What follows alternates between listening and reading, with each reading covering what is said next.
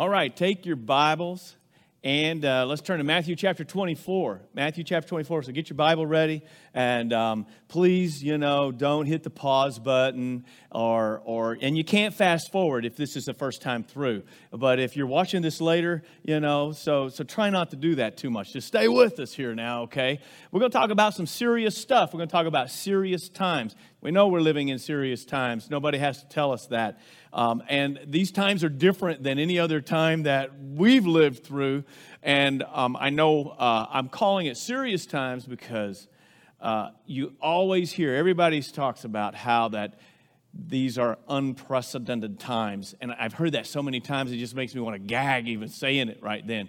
But it is. It's like nothing we've been through before. Um, so I need to get in the Word of God and get some clarity on some things because we can get so bogged down in confusion and, and in, in problems and things uh, and, and all the other issues that are coming along with this that we, we miss what we're really supposed to be focused on as the, uh, the Church of the Lord Jesus Christ, as, as Christians, as those who are supposed to be salt and light in this troubled world that we live in. But we know God's still in control. Uh, but want to look in Matthew chapter 24, uh, where Jesus deals with some important questions concerning the end times. Um, with all these things happening, it's like, uh, wow, th- you know, this is this is crazy. But this might be what last days living, at least in the beginning part of these last days, looks like. Who knows what's next? God knows. So we need to be ready. In Matthew chapter 24, Jesus laid something on the disciples that uh, blew their mind. Um, in just a moment, we're going to read a few verses, but if you're looking at Matthew 24, you find out in the very first part of this that Jesus, this is shortly before Jesus goes to the cross, but he's in Jerusalem. He's been teaching in the temple. And as he was going away, the disciples, they pointed out the buildings in verse 1 of the temple. And this was a magnificent structure, one of the wonders of the world. It was incredible. And they were admiring it, they were pointing it out to him. And Jesus said something that blew their sandals off. He, he said something that shocked them. He said uh, in verse 2, he answered them, You see all these? Do you not? Truly, I say to you, there will not be left here one stone upon another that will not be thrown down. Well, they couldn't imagine that. They couldn't imagine. This was so amazing. Uh, but now you and I know that there are a lot of things that six, eight, ten months ago we couldn't imagine would be happening right now that are happening. And that's kind of what he's saying. You, you guys can't believe this, but this is what's going to happen. And you and I know as we look back in history, that exact thing did happen in AD 70 when the Romans came into Jerusalem and they ransacked the city, they desecrated the temple, they destroyed it. They did exactly what Jesus said. They killed a lot of the population. However, we also know because of some of the things that Jesus had taught and because of the things that had, the early Christians knew that many of the believers who still were in Jerusalem that hadn't already been scattered because of persecution, that many of them saw the signs and they fled the city and went to safety. Uh, but Jesus says this, and then they go outside of town to the Mount of Olives. And the disciples came to him then when it was just them, and they said in verse 3, Tell us, and so there's three questions we're going to deal with uh, in this passage, or that Jesus deals with. So as you go through this whole passage, you need to be aware that Jesus is really dealing with these three questions. And the first one is they say in verse 3 Tell us, when will these things be? These things that he was just mentioning about the temple being destroyed. Then the second question, and what will be the sign of your coming? And then third question, and the end of the age. And age is the best translation there. The Greek word is uh, aeon, not cosmos. And so he's talking about the end of the age. And when they asked that question, what will be the sign of your coming? They, they weren't they weren't saying that like what we would say. They weren't meaning the same thing that you might mean when you talk about his coming. Uh, the Greek word is parousia, and uh, it literally means presence or an arrival. So when they asked that question, they didn't know he was going away.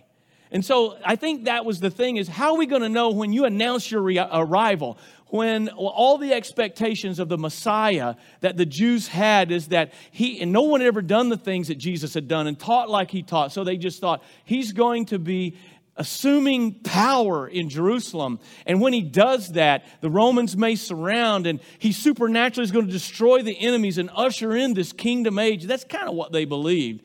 And that's pretty much what they're indicating here.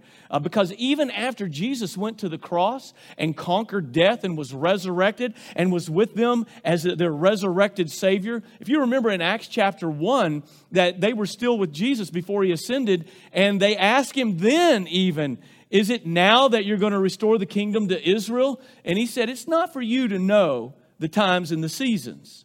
But then what did he say next? Here's what it was for them, not just to know, but to do. He says, But you're going to be witnesses for me, not just in Jerusalem, but Judea, Samaria, and every nook and cranny of the world. And uh, so that's the mission. So sometimes we forget what is our purpose and we, we just get curious about all the other stuff that's going to happen, or we want to crack the code of Christ coming back or something like that, uh, and we totally miss the point. So, as we look in Matthew 24, there's some deep stuff here, yeah. And some of this applies to things that were going to happen shortly. But just like any prophetic scripture, some of, well, like some of it, it may have an application that is going to be fulfilled soon, and then a secondary fulfillment later on. Uh, well, anyway, uh, we often want to just complicate things and we miss out on the point. And we're curious. I mean, all of us are curious about what's going to happen. How are things going to play out? Um, but the focus here isn't about curiosity. The focus here in this passage is about conduct. All right? So I hope that's our focus is it's not just so we know some of these things, it's when some of these things start happening and are happening, how does he expect us to behave? What does he want us to know? Uh, because uh, we were, I, am curious just like you. But um, I think it was Spurgeon that said something one time like some people want to study long and hard and uh, about the 10 toes on that image that Daniel saw in that apocalyptic dream that he had back in the book of Daniel. They want to study on that, but they don't spend five minutes on the 10 commandments that there are some people that wax eloquent about the great tribulation, but they don't pay much attention to the Great Commission. And we, we certainly don't want to get our focus off. And uh, the enemy is always looking for things, even good things, even church things, to get our focus off of what we're supposed to be doing in our true purpose. But one sign that keeps coming up, not just with Jesus' teaching, but several other places, one sign that keeps coming up that gets worse and worse as we're going into the last times is false teaching, false prophets. Um, they're going to world out there with all of its crazy ideas, but also within the church, those claiming to be speaking for God. So, in all the rush to figure out all the details about when Christ's going to come back and, and the coming kingdom and all of that, uh, let's not miss the main point of what God's trying to tell us here. Uh, in fact, in this passage, you're going to find out that there is, first of all, a very important fact, a very important warning, a very powerful encouragement, and a very vital purpose. So let's read verses 11 through 14. Let's just pick up right there. Are you ready? It says, and verse 11, and many false prophets will arise and lead many astray. And because lawlessness will be increased, the love of many will grow cold. But the one who endures to the end will be saved. And this gospel of the kingdom will be proclaimed throughout the whole world as a testimony to all nations. And then the end will come. You and I are living in verse 14 that the gospel is being uh, proclaimed to all nations, to every ethnic group, to every tribe, to every language. And we're right in that verse right before the end comes. So we are supposed to be paying attention to our purpose. And the first thing that I want to bring out here that comes out is he points out a danger, the danger. That's the important fact that he wants us to know, the danger. And that is there are false teachers. They're not just coming from outside, but they're also coming from inside the church. They claim to be true prophets. And remember, a prophet the word doesn't necessarily mean someone that tells the future. The word to prophesy means to speak forth. There are people who claim to speak forth on behalf of God or speak forth God's truth, uh, but they're very deceptive and they're false prophets, they're false teachers.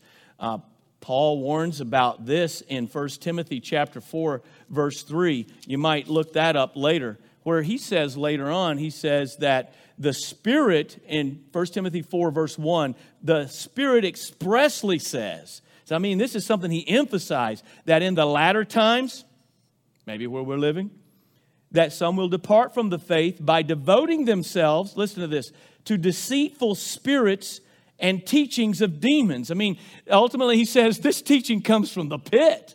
But uh, he goes on to say, through the insincerity of liars whose consciences are seared.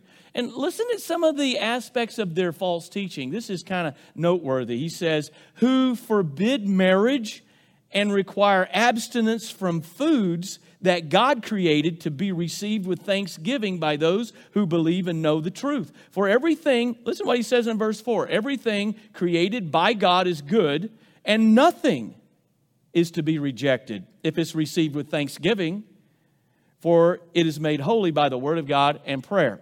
So it seems like people were going to pile a lot of requirements and rules onto the gospel that weren't part of the gospel. Plus, this is just one of the symptoms of these things. Very interesting. But they depart from the faith, he says. And that word meaning the faith there isn't just how we trust and believe in Christ for salvation. The faith it, it, it, encapsulates that whole body of teaching that is the gospel that we embrace. So, a lot of people today, they know about Jesus.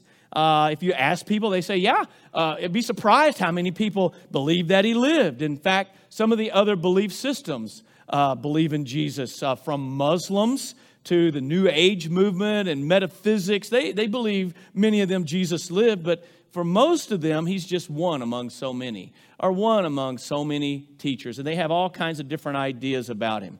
And though Jesus may be respected by many, he's worshiped by very few today. So people often ask, well, if the Bible's true, then why is there why are there so many other religions and why are there so many false teachings and all these things that are cropping up? Why are they flourishing so much? And I would say the fact that they are just goes to prove that the Bible is true because the Bible itself predicted that this would happen. It is a fulfillment in of itself of Bible prophecies. This is the warning that he gives us that we have to watch out for that these this is going to happen and it is happening. So there's the the danger. Then there is the deception, a deception that he says we need to be aware of. It's, a, it's an important warning that we need to be uh, the, to be aware of. The danger is going to involve a lot of deception, as I've already mentioned, because he says in verse 12, and because lawlessness will be increased. That word lawlessness. Now, some of the old translations render render that iniquity. The word in the Greek is antinomia, which means basically no law. So I think lawlessness is the best word to use there. And do we see lawlessness today? Yes, we do. Uh, but lawlessness increases as a belief in a fixed standard of truth decreases because there's no truth to hold us together. So people do what they did in the book of Judges, they do what's right in their own eyes. They're lawless. You're hearing a lot about that today, and that leads to chaos. And he goes on to say that uh, in verse 12, he says, Because lawlessness will be increased, the love of many will grow cold toward the things of God. They're going to grow cold. Um, and this is the thing that, that is, is happening is that it's not just that so many people are up in arms just, you know, against and, and violently opposed to the gospel or or, or the Bible. Um, the big problem is so many people who actually claim to believe it are just getting cold to it. They're just getting indifferent. They're just getting to where they just don't really care. That's a sign of our times, folks, right there. Don't miss it. And what we need to know is that uh, one reason why Jesus is saying this is such a big deal is God's word is absolute truth. It never changes. We live in a world where people want to believe that truth is relative, that what's true for you might not be true for me, what's true for me might not be true for you. But when truth is real, it's always true. It always has been true, it's true everywhere, and it always will be true. We, we understand perfect truth when it comes to things like physics and mathematics. Two plus two always is four. If it's sometimes not, then we got problems. But God's truth is absolute truth. And uh, when you remove that, then you start to have chaos in the world. And that's what we're seeing today is chaos. God's truth is absolute. So we're seeing moral chaos as we look around because we've not held to God's truth. We have no foundation. We really don't have anything we can hold on to uh, in our world. And the old adage that got popular like in the 60s, in the 70s, that, you know, if it feels good, do it, has given away now to a modern pragmatism that says, if it works for you, well, then it must be right for you. And we devalue one another. We, uh, we, we devalue uh, others' uh, opinions. We, we devalue human life. We devalue those who are yet to be born. We have all these things happening in our world, and it's no wonder. Also, social chaos. We're seeing that today. Um, we see greed and corruption. And you know, even with all the things that are going on today, with uh, uh, this, this new virus that is so mysterious and there's still so many questions, and even with the injustice that has happened uh, in throughout our, our nation, and we are celebrating our nation, but you know what? The church needs to be the salt and light to this nation because even in the early days when we were first getting started and, and we're supposed to be the land of the free. And even though we were saying that, not everybody was free. There's been a lot of hypocrisy in the church, there's been a lot of hypocrisy in our nation. But even today, even in a time when we're addressing some social wrongs and some injustices, uh, it gets skewed, just like everything with the virus, because there are always those who are wanting to seize the opportunity with greed and corruption.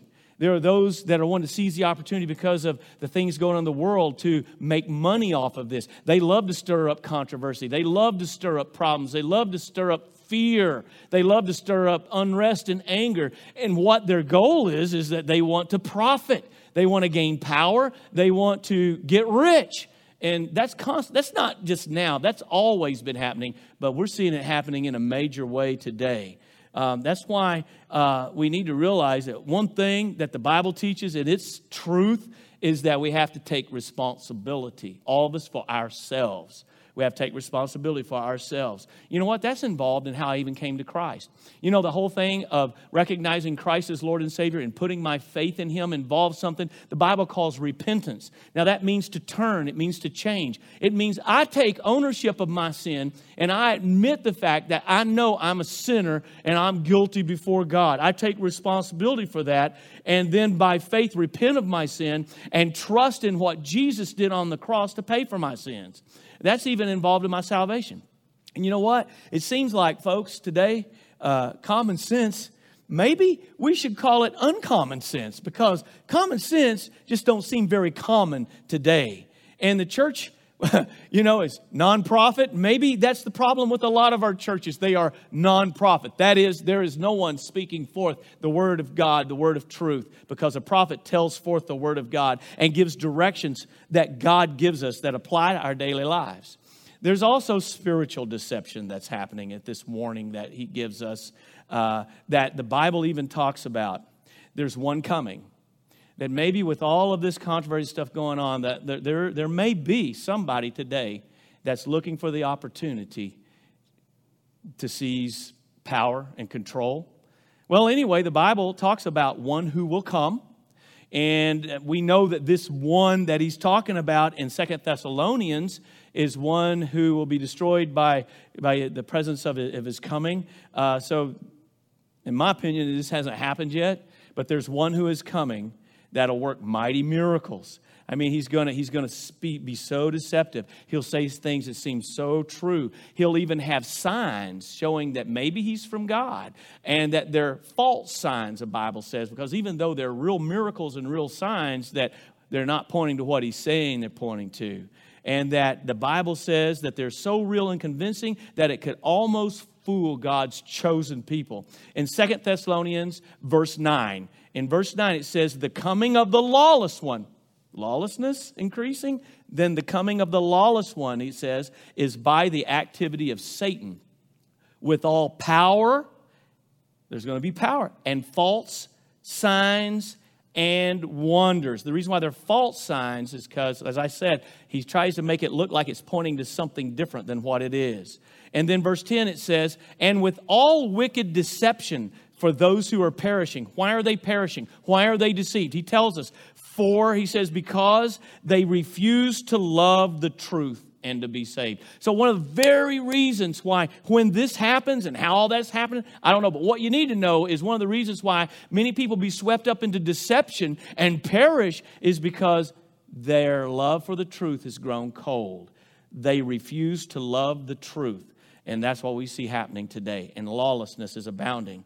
And God will allow this to happen. We've already been told that in Scripture. It's going to happen. God always works through a remnant, doesn't He? But God may use this to clean house. Well, anyway, the next thing that we see here come out is the discernment that we're to have. And this is a powerful encouragement that He's given us. He's wanting us to know these things so we can have this discernment. And the reason why so many, that, uh, that the reason why so many will be deceived is they don't have that discernment, that they don't have a deep love and understanding of the truth of God. That is the Bible.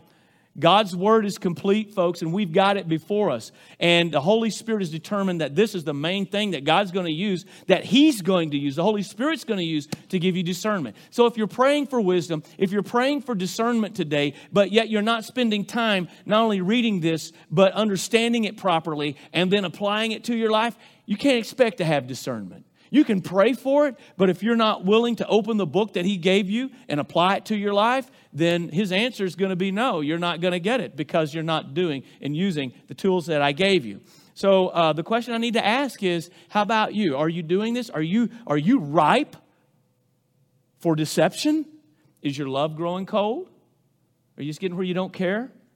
Have to ask ourselves these questions. Now, in our text in Matthew 24, as I said, it's, it, many of these things apply to the coming hard times that they were about to have when the Romans would trample Jerusalem down, and that, uh, but many of these things also apply maybe later on, and they're also an encouragement to us. Because in verse 13, he lets us know that even though it's going to be difficult times, that those who endure to the end will be saved. Now, pay attention, because he's not talking about how you're saved because we're not saved by works and then hopefully at the end everything tallies up to where we're saved. That's not what the rest of the New Testament teaches. We are saved by the grace of God, what Jesus did for us on the cross and the power of his resurrection, and we're saved by putting our total faith and trust in him. Uh, so, but what he's talking about here, and, and we, we know this, we know we can know that we have been saved. All right? You don't say, well, I hope I can endure and be saved because you can know that you are saved.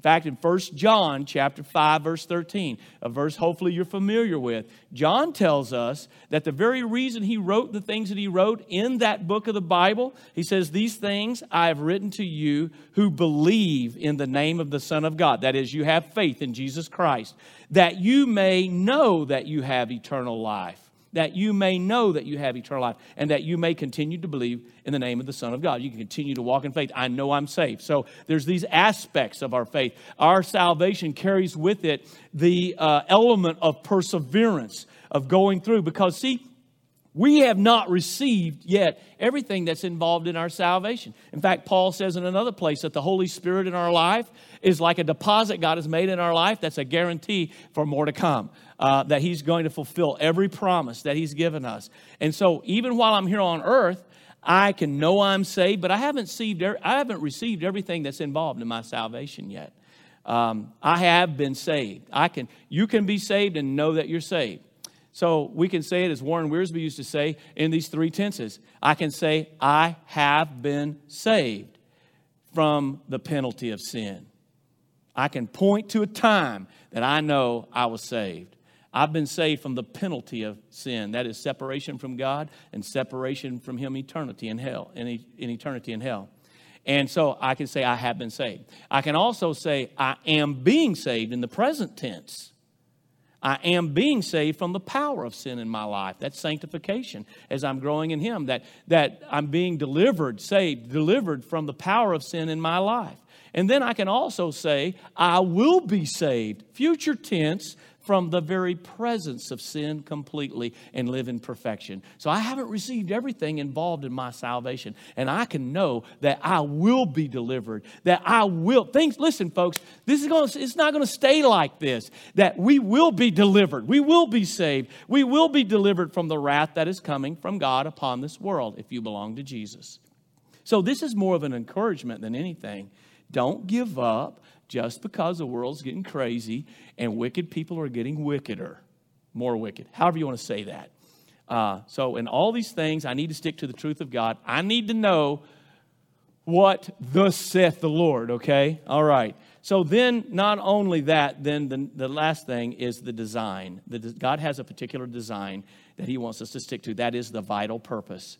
The vital purpose. It all comes down to what He says in verse 14. And this gospel of the kingdom will be proclaimed throughout the whole world. Folks, it comes down to teaching and proclaiming and living out the good news to the whole world. This is why we are here. This is the whole reason why we're still here. That there will be a witness established in every part of the world. We can't lose focus on that. That is the mission that He gave us. That's why we're here. It might be all kinds of things going on. We need to deal with falsehood. We need to deal with social injustice. We need to deal with problems and we need to deal with poverty and we need to deal with disease. We need to help hungry people. We need to help clothe people that need it. We need to do all of that. But all of those are mechanisms and tools for sharing the good news, the hope, the love. I mean, the love that we're to have. The world needs that. I mean, the love that we have through Christ. It's supernatural love coming through us, where He tells us that we're to love our neighbors, whoever they are, as much as we love ourselves. He tells us in the body of Christ that we're to love one another as much as Jesus loved us. In fact, he even tells us that we're to love our enemies. It takes the power of God to do that. But my question is is the world seeing that from me? Is the world seeing that from all of us? This is why we're here, this witness of the gospel. The world needs love, the world needs hope, the world needs truth, joy, and peace, and, and contentment. And that's something that we see a lot of people, uh, they're struggling with these days.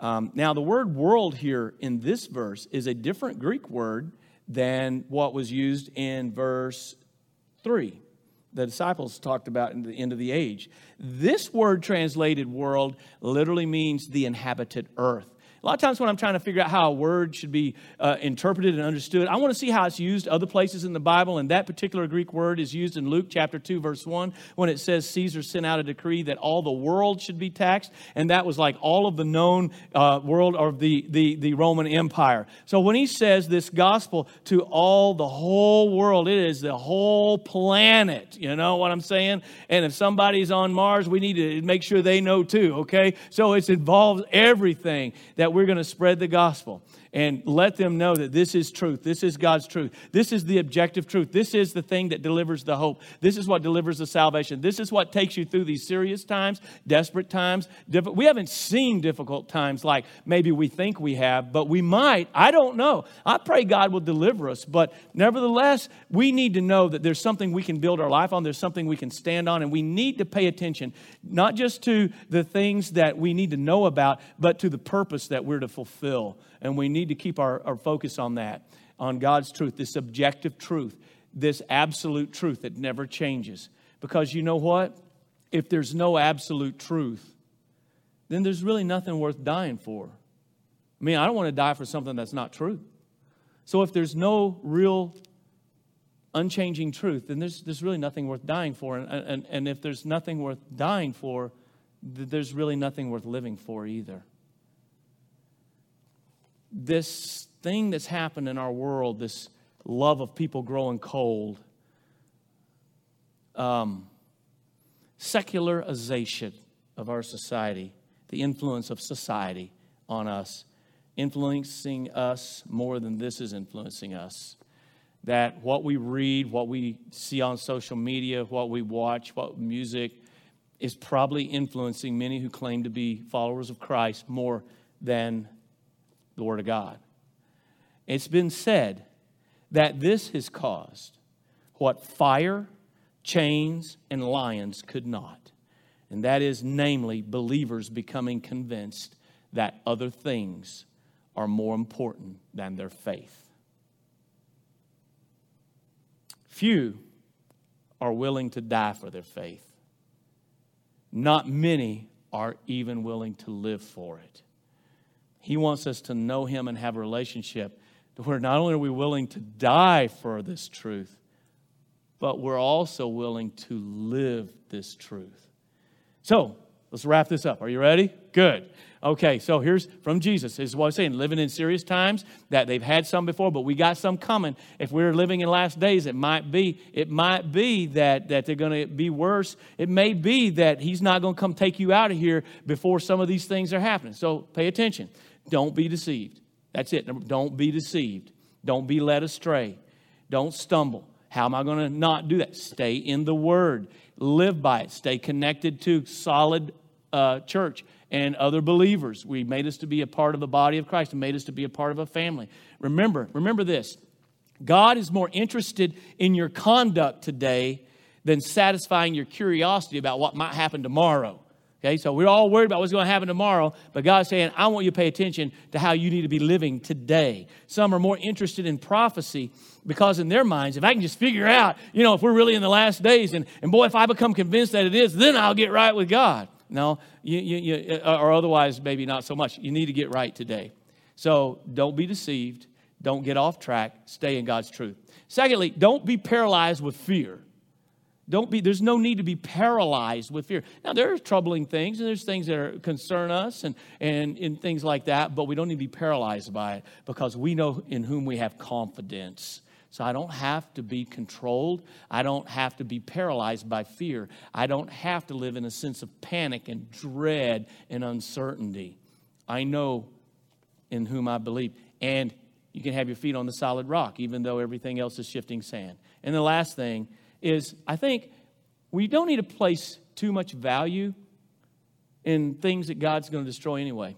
We put all of our time and our energy and our effort into just physical material things. And it's good to have those things. And I thank God we've been blessed so, so much. And many of us really have a lot that we need to thank God for. And we need to use those for His glory because they're still really His too. We're just managers and stewards. But the problem is a lot of times we get distracted by all the things in the world. Listen what Peter said about the day that Jesus is talking about here about the end, also called the day of the Lord. Listen to this, okay? Second Peter chapter 3, verse 10. He says, But the day of the Lord will come like a thief. It's going to sneak up on people. He says, and then look what's going to happen. The heavens will pass away with a roar, and the heavenly bodies will be burned up. That's talking about, about all the galaxies and stars and sun and moon. It says that the heavenly bodies will be burned up and dissolved, and the earth and the works that are done in it will be exposed. Then he says, he asks a question. He says, then see, since these things are thus to be dissolved, because he talks about all these things just being dissolved. He says, What sort of people ought you to be in lives of holiness and godliness? So, knowing what you know, what kind of people ought we to, ought we to be in our holiness and godly life? And so, let's pay attention and let's not miss the opportunity for this to also be some of the most exciting days in the kingdom of God as we prepare for things that you think you couldn't imagine what's happening now. You can't imagine what God's got in mind forever. Okay, pray with me. Heavenly Father, we just want to ask right now for you to open up our hearts to understand and apply this truth. That yes, we're curious, but Lord, you're more interested in our conduct. And I pray that we would apply these things and realize that there are some warnings, uh, there, there's danger, um, but there's also encouragement, there's also uh, instruction, there's this purpose that you've given us to spread your truth, your gospel your love to the ends of the world. Help us to not be distracted and help us to use every tool that we can. And Lord, if there's anyone listening right now that has decided, you know what, I believe and I'm ready to put my faith in Jesus Christ as my Savior, I realize I'm a sinner and I can't save myself, that they would pray right now and repent of that sin, trust you, Lord Jesus, and that they would receive that eternal life and that they can be saved and know that they're saved, Lord. I pray that uh, you would help all of us to take our daily walk serious and, Lord, not to panic, but, Lord, to keep our focus on you and not on uh, the things that are going crazy in our world and not on the things of the world. So we give you the glory and we thank